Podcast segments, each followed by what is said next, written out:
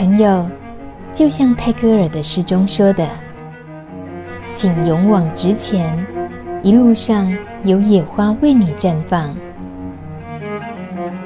路德之音就在你身旁。”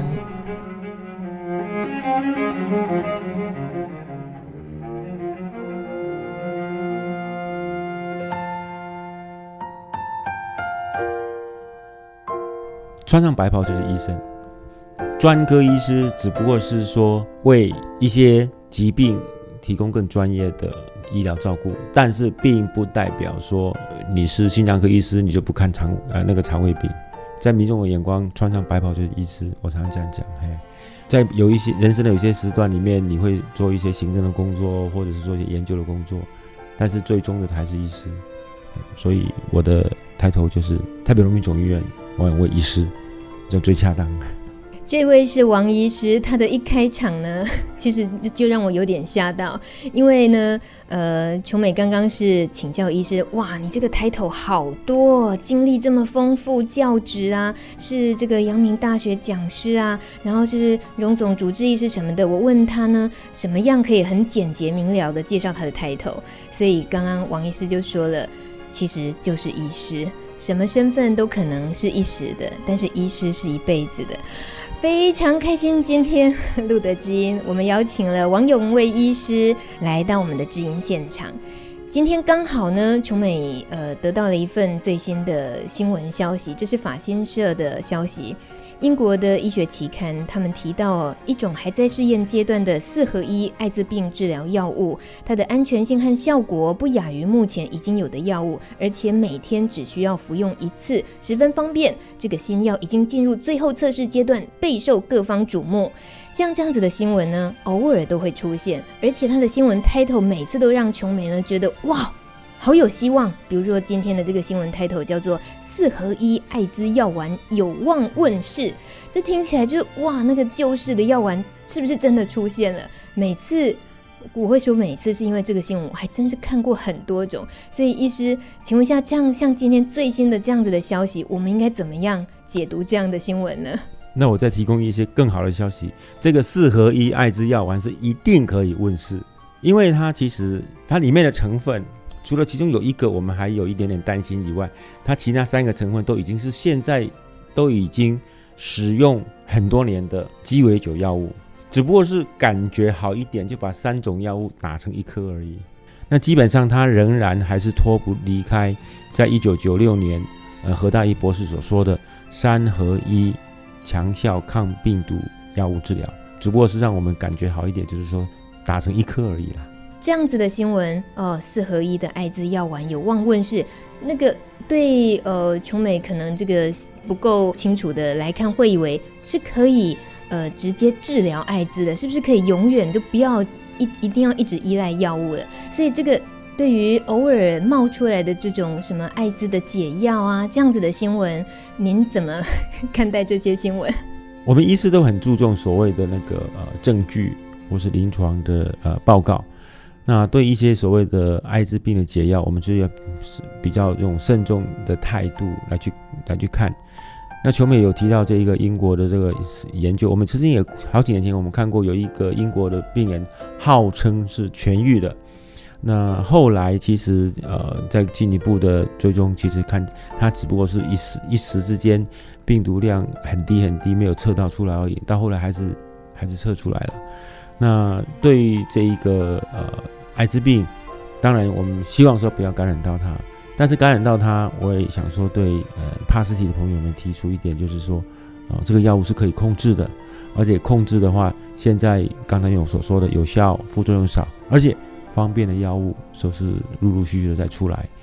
那至于大家会有一个在意的说，那我要吃一辈子的药吗？呃，目前我常常跟朋友们讲，就是说。没有错，我现在所得的资讯是要一辈子吃药，但是你焉不知道明年或是再过几年之后有一个药物出来，比如说不管是三合一或四合一，他告诉我们说啊，我这个药物如果对过去呃三年或者五年病毒都测不出来的话，它也可以半年或是一年后停药。那请问朋友们，你们准备好了吗？我的意思就是说，现在有很好的药物，那就要尽快你服用药物，然后把身体维持一个最好的状况。那不管是否有新的药物，呃，或者是说能够持续吃这个药物，那只要你的身体状况很好的话，其实你人生还是充满希望啊。医师，你每次看病的时候都是这样跟病人说话，对不对？就是这么有耐心，然后温温柔柔的。根据我们的那个市场调查，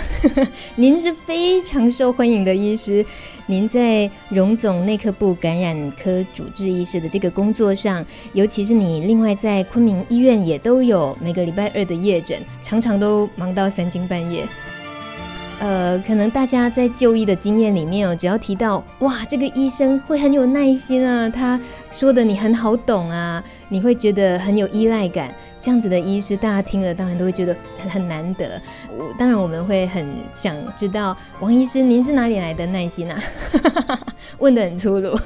没有没有没有，求美你们大家夸奖了啦。其实我也很希望花多一点时间。其实，呃，在过去在昆明院区看夜诊的时候。呃，我会越看越慢，最主要的原因就是说，因为他们等了我很久。我我想说，他们既然等了我那么久，我就总不能够说越看越快，因为他们等了我一两个小时，那我总是希望说多花点时间。如果讲得慢一点的话，也许他们会听得接受度高一点。因为我总是觉得他们都很年轻。那我我把话题岔开好了。我现在最不喜欢病人问我一句是什么话呢？医生，我会不会死啊？那我听到他们这样问我，我就会说：“你要好好照顾自己哦，因为我比你年纪大，我比你没钱走。”鸡尾酒问世之后，其实我们对这个疾病的观念是完完全全一百八十度的改变了。但是有一点，也我不得不提醒他们的就是说，你必须要好好的服药，但是你绝对不会像十年前、十五年前说感染了之后很快就会病情恶化，甚至不幸而死亡的。现在希望大家的就是说，如果你担心或是你怀疑自己已经被感染的话，不要因为一些所谓的通报啦，或是一些标签化的问题而躲藏起来，应该是要早一点出来检验。没有，那你固然是很庆幸，那以后要更要保护自己。一旦感染到之后，应该更正向的、更阳光的这样来对待这个疾病，接受治疗，你一定会活着，跟一般人一样。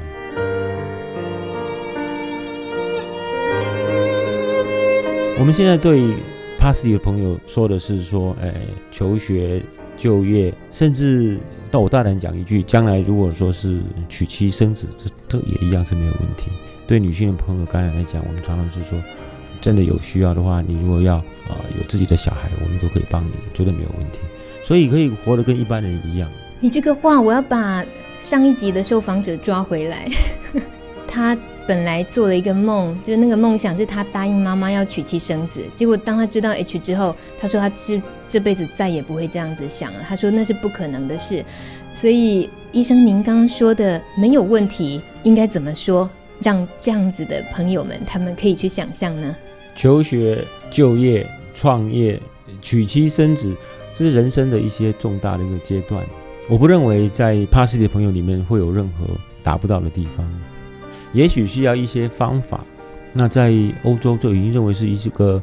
家常便饭的手术，需要一些方法，但是并不是达不到，而且以现在台湾的医疗水准来讲，都是绝对达达得到的事情。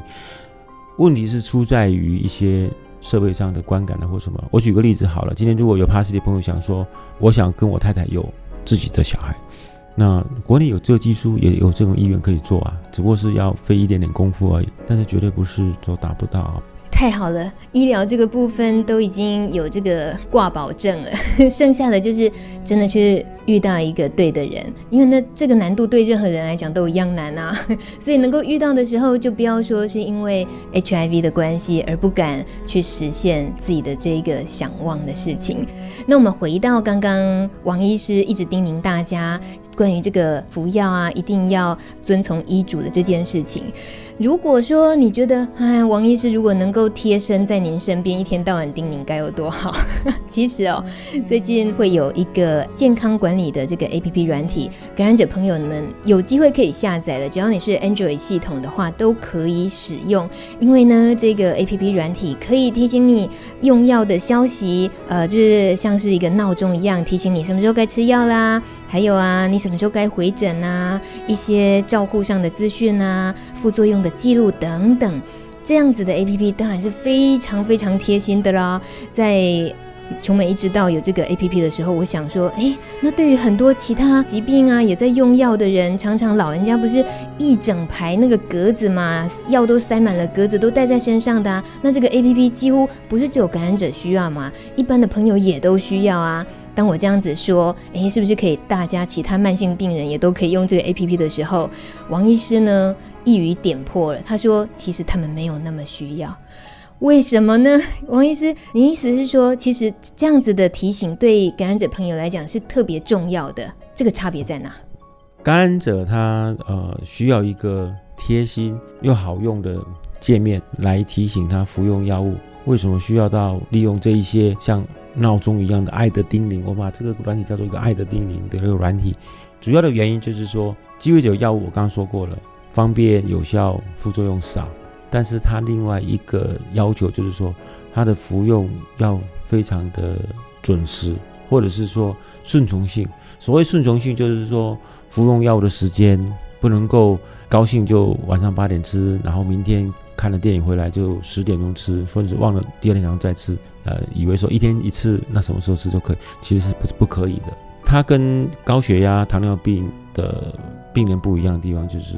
如果你的那个服药顺序性只有到百分之七十左右的话，也就是说三十天三十颗的药物，你大概有漏了七颗没有吃，不要说成功率了，你的失败率是百分之九十五，也就是说。几乎九成以上，你的病毒都会再冒出来。那这个跟高血压、糖尿病的不一样。高血压、糖尿病一般来讲，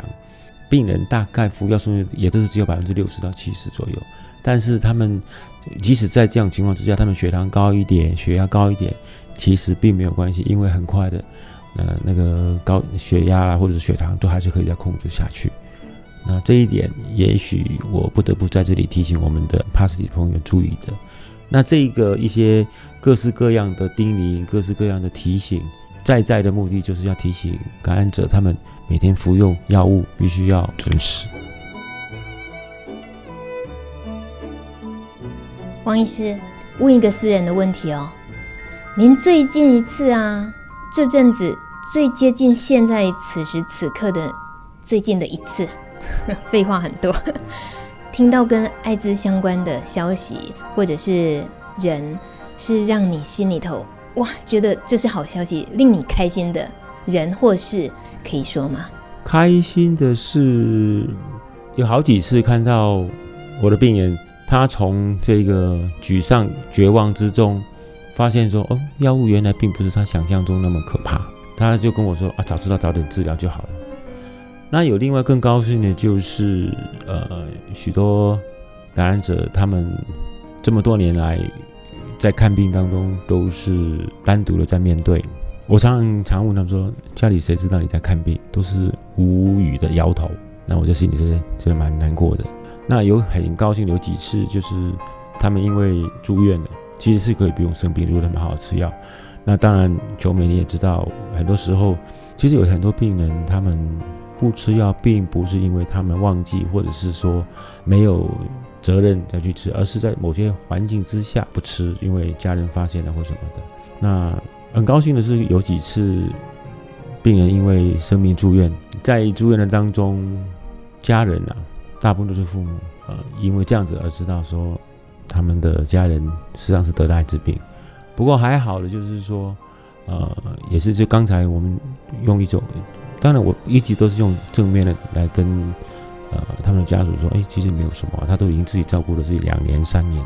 啊，这一次生病之后好了之后，还是可以跟以前一样。那借这个机会，让他们感染者他们跟家人就有个机会的沟通，也就是我们所谓的告知。其实对这个感染者来讲，他家人知道以后，他其实身身体上的一种压力是大大的百分之九十以上的减轻。那我相信以后他在服用药物，我倒我倒还很高兴没有看到说有因此而这样子的家人呃摒弃呀呃不管他们的，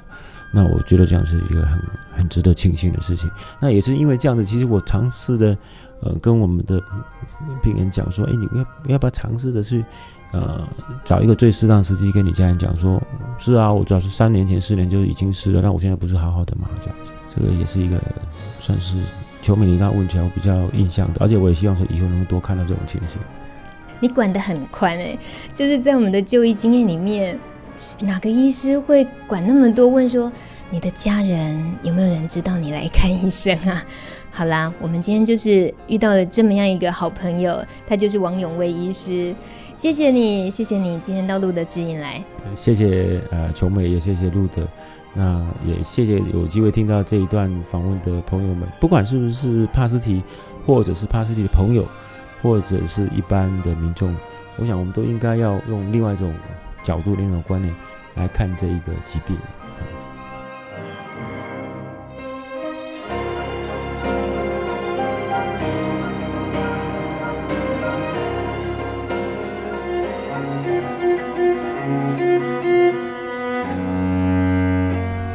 本节目由路德协会制作播出。